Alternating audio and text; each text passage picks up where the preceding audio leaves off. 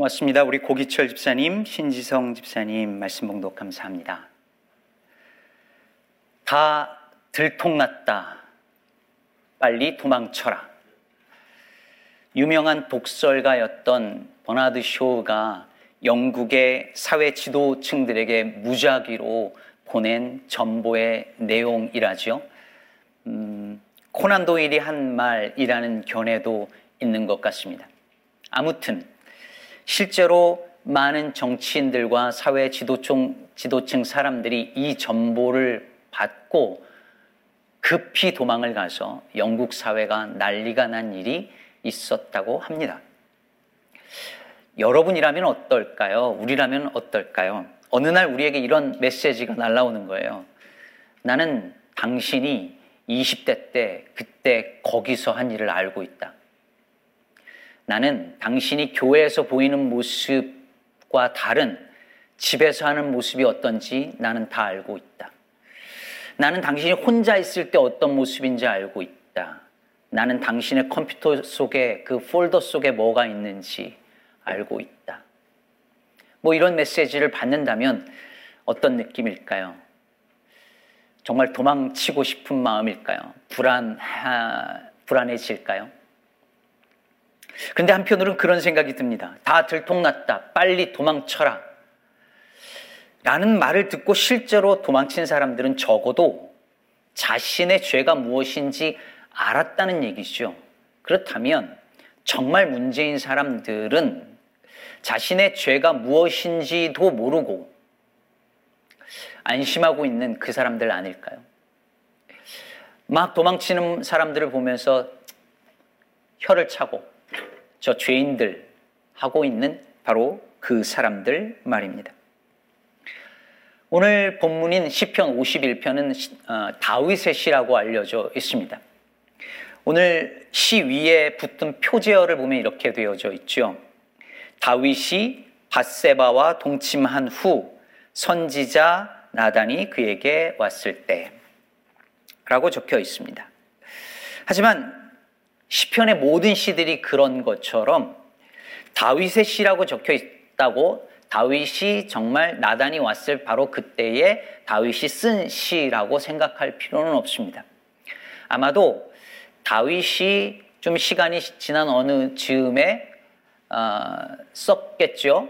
어, 그리고 그것이 후대에 이것이 발전한 어, 그런 형태, 지금의 모습으로 바뀌어져 편집해서 왔을 가능성이 높습니다. 그래도 오늘 이 시가 다윗이 바세바를 범하고 우리아를 죽인 그 범죄를 배경으로 쓴 참회시라는 것은 분명해 보입니다. 그래서 오늘 설교는 사무엘 하 11장 12장 그리고 오늘 본문인 시편 51편을 함께 살펴보면서 말씀을 전하려고 합니다. 오늘 본문 3절은 이렇게 말합니다. 무릇 나는 내 죄과를 아오니 내 죄가 항상 내 앞에 있나이다. 다윗은 혹은 이 시인은 자신의 죄가 무엇인지 알고 있었습니다. 분명히 알고 있었어요. 이게 참 중요하고 놀라운 고백인데요. 왜냐하면 다윗은 나단 선지자가 다윗에게 찾아오기 전까지는 자신의 죄가 무엇인지, 자신이 어떤 죄를 범했는지 전혀 깨닫지 못하고 있었기 때문입니다. 사무엘하 11장, 12장이 바로 그 이야기들을 다루고 있는데 사무엘하 12장에서 나단 선지자가 다윗에게 찾아오죠. 하나님이 보내십니다. 그래서 이제 나단 선지자와 이야기가 나오는 그 장면이 12장인데 그 12장 바로 앞에 즉 사무엘 하 11장 27절에 보면 그 장례를 마치고 즉 우리아의 장례를 마치고 바세바가 다윗의 아내가 되어서 그 아들을 낳았다라고 말을 해요. 그러니까 다윗이 바세바를 범하고 그 다음에 그 사건을 덮으려고 바세바의 남편인 우리아를 죽이고 그 다음에 시간이 그만큼 흐른 거죠. 아기가 태어났으니까. 그러니까 바세바를 범한 시점으로 생각을 하면 최소 1년이 지났고 그리고 우리아가 죽고 난 다음으로 치면 최소 6개월 이상이 지난 시점입니다. 그럼 그 시간이 흐르는 동안에 다윗은 회개하지 않았다는 것이죠. 정황상 까맣게 잊고 있었던 것 같습니다. 그때 나단 선지자가 다윗을 찾아온 거예요. 그리고 나는 당신이 지난 여름에 한 일을 알고 있다. 라는 식으로 이야기하는 것이 아니라 한 가지 이야기를 들려줍니다. 그 이야기는 여러분이 잘 아는 이야기죠. 한 성읍에 두 사람이 있는데 한 사람은 부자였고 한 사람은 가난한 사람이었습니다.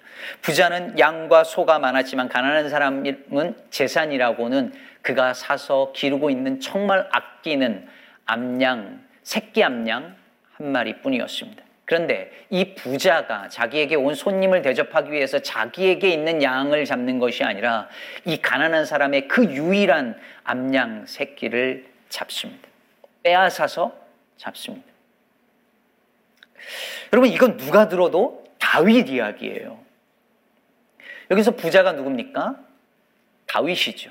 가난한 사람은 그의 신하였던 우리아죠. 암양은 바세바죠. 이 부자가 가난한 사람에게 그 유일한 그가 그렇게 사랑한 암양을 빼앗은 것처럼 다윗이 바세바를 빼앗은 것입니다. 근데 다윗은 전혀 눈치채지 못합니다. 오히려 크게 분노합니다. 어떻게 그렇게 나쁜 놈이 내가 다스리는 이 나라에 살 수 있느냐라고 펄펄 뜁니다. 그런 악한 놈은 당장 죽여야 하고 율법에 따라 4배, 4배를 갚아주어야 한다고 판결을 내립니다. 여러분 잘 보세요. 다윗은 문제를 정확하게 보았습니다. 누가 가해자이고 누가 피해자인지 분명히 알았습니다. 그리고 그 죄에 대해서는 어떤 대가를 치러야 하는지도 정확한 판결을 내렸습니다. 다만 그 가해자가 그 나쁜 놈이 바로 자기 자신이라는 사실을 몰랐습니다. 우리는요, 다 남의 죄를 파악하는 데는 프로페셔널들입니다. 하루에도 수십 명, 수백 명 나쁜 놈들 골라낼 수 있습니다. 상대방이 하는 말과 행동의 문제점이 무엇인지 골라내는 것은 그야말로 piece of cake입니다. 저 교인, 저 목사의 문제가 무엇인지 쉽게 간파하고 말할 수 있습니다. 부부싸움 할 때 남편과 아내 뭘 잘못했는지 밝혀내는 것은 거의 전문 프로파일러 수준입니다. 그런데 신기하게 내 문제를 파악하는 데는 우리는 아마추어도 안 됩니다. 거의 바보 천치 무지렁이 수준입니다. 설교도 듣고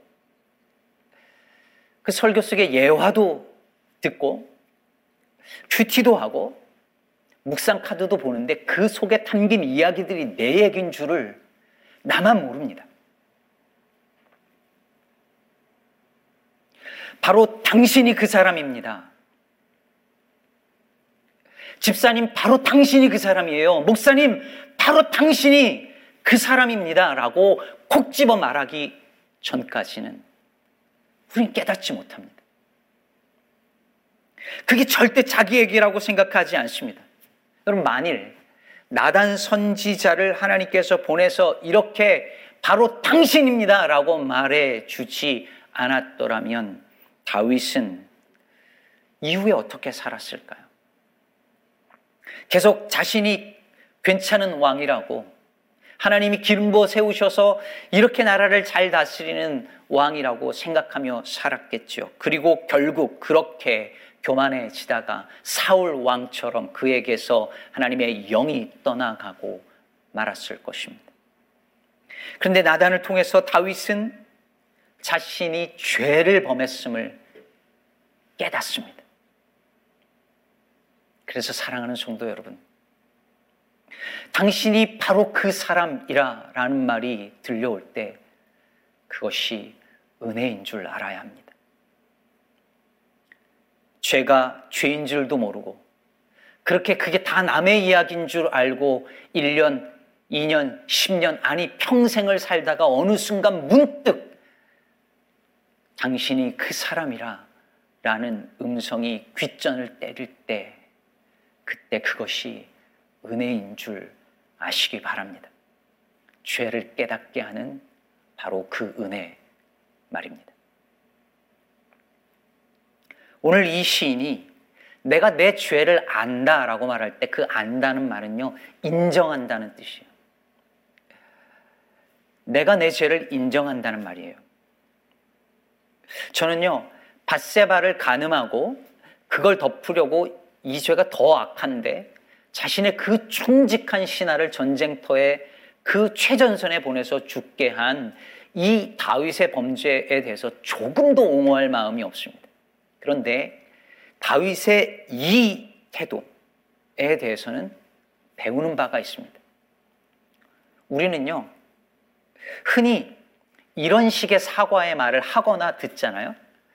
음, 그럴 의도는 아니었지만 기분 나빴다면 미안해요. 라든지. 미안해요. 하지만 어쩔 수 없었어요. 라든지. 음, 하고 싶은 말은 많은데 그냥 내가 미안해. 잘못했어. 이런 말 하거나 들, 들어보셨죠? 남편이나 아내가 이렇게 말하면 어, 이렇게 받아들여지시나요? 아, 사과 정말 받았다. 용서해 줄게 이런 마음이 드시나요? 정치인들이 나와서 이런 식으로 사과할 때 받아들여지시나요? 여운이 남죠, 항상. 뭔가가 있어요. 변명의 여지를 꼭 남겨놓습니다. 하지만 다윗은 그렇지 않았습니다. 변명하지 않습니다. 내가 범죄했나이다. 내가 내 죄가를 압니다. 악을 행했습니다. 거기에 어떤 핑계도 여운도 없습니다. 그런데 참 이상하죠. 다윗은 자신이 한 모든 일들이 악했다고 스스로 변명도 여운도 남기지 않고 철저하게 자백하는데 어떤 이들이 나서서 다윗을 옹호해요. 그러면서 바세바를 블레임합니다. 왜 다 보이는 데서 목욕을 했냐는 거예요. 그 일부러 유혹하려고 그런 거 아니냐고 말을 합니다. 성폭행을 당했는데 그렇게 왜 여자가 짧은 치마 입고 그렇게 싸돌아 다니냐고 말합니다. 그렇게 피해자가 아니라 가해자에게 더 관대한 이 사회의 문화와 시선이 성경을 보는 눈에도 영향을 끼치는 것이죠. 그러나 성경은 이 부분에 단호합니다. 다윗 자신은 물론 성경도 이것이 다윗의 악한 범죄였음을 명확하게 증언합니다. 사무엘하 11장은 이렇게 끝납니다. 다윗이 행한 그 일이 여호와 보시기에 악하였더라. That's it. 심지어 성경은요, 바세바를요, 우리아의 아내라고 계속해서 부르기를 잊지 않습니다. 나중에 우리아가 죽고요. 그 다음에 다윗의 아내가 되었는데도 성경에서는 우리아의 아내라는 표현을 계속 써요. 심지어 마태복음 1장에 보면 예수님의 족보가 나오잖아요. 그런데 거기에서도 이렇게 기록합니다. 다윗이 우리아의 아내에게서 솔로몬을 낳고 왜 성경이 이걸 계속 강조할까요? 다윗이 남의 아내를 범했다는 사실을 성경은 잊지 않고 그것을 증언하고 있는 것입니다. 사랑하는 여러분, 우리가 하나님께 우리의 죄에 대하여 용서를 구하기 위해서는 먼저 죄를 죄로 알고 고백하는, 인정하는 그 일이 먼저 있어야 합니다. C.S. 루이스는 우리가 하나님께 용서를 구해야 되는데 양해를 구하곤 한다고 말한 바 있습니다. forgive me 라고 해야 되는데 excuse me 한다는 것이죠. 여러 가지 변명거리가 있으니까요. 그러나 여러분, 우리가 구해야 될 것은 용서이지 양해가 아닙니다.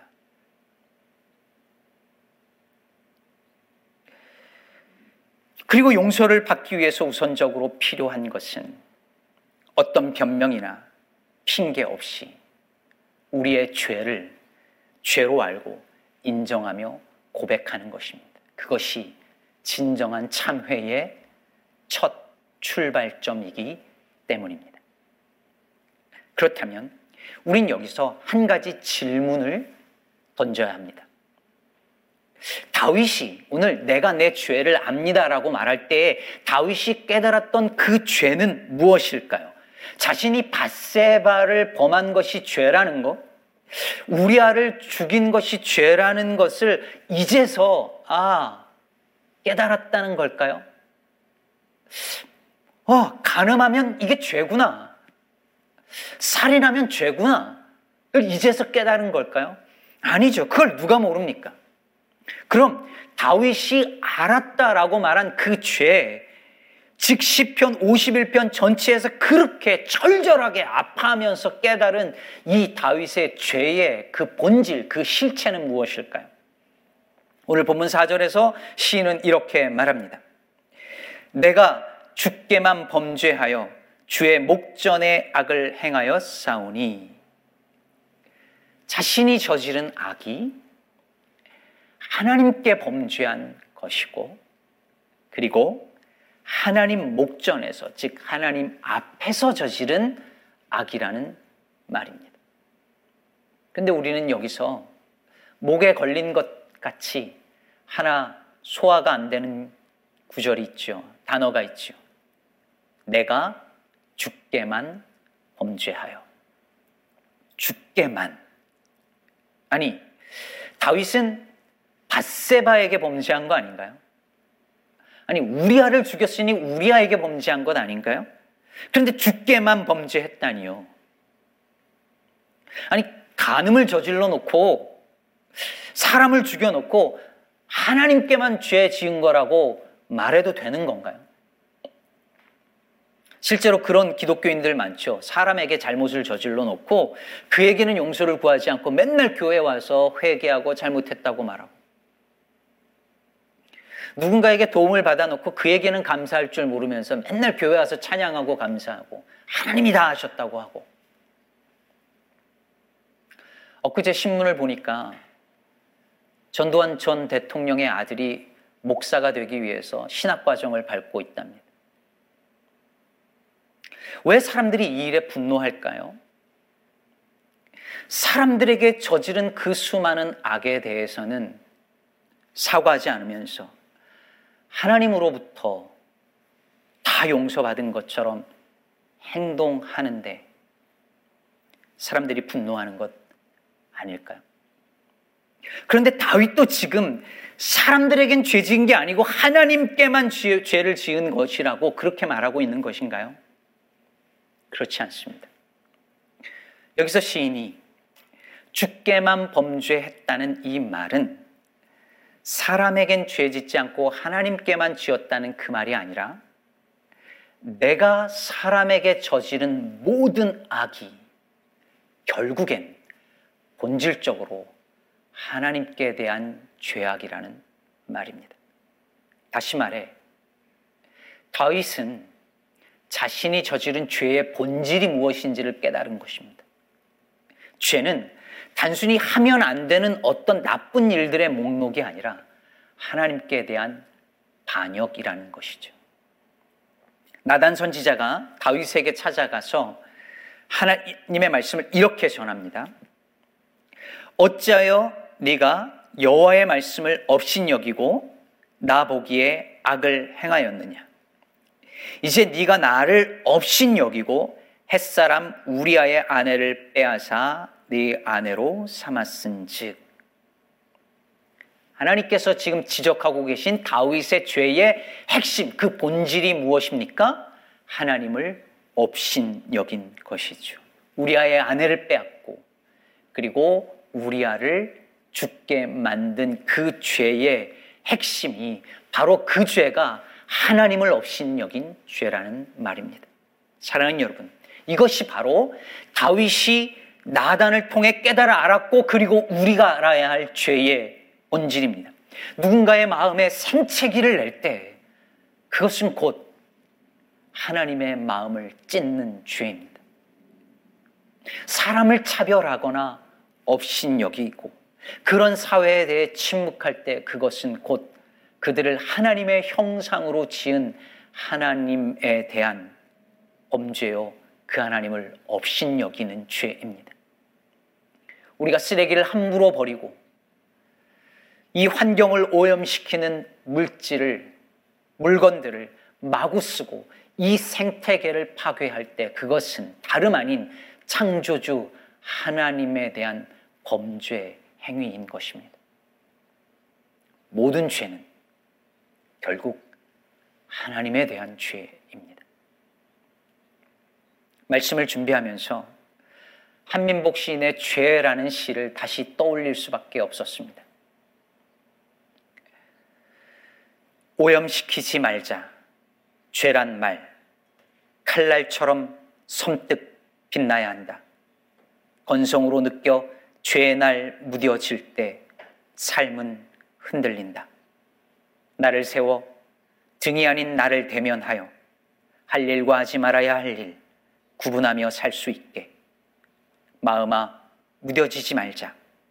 여린만으로 세울 수, 세울 수 있는 강함만으로 지킬 수 있는 죄의 날 빛나게 푸르게 말로만 죄를 느끼지 말자.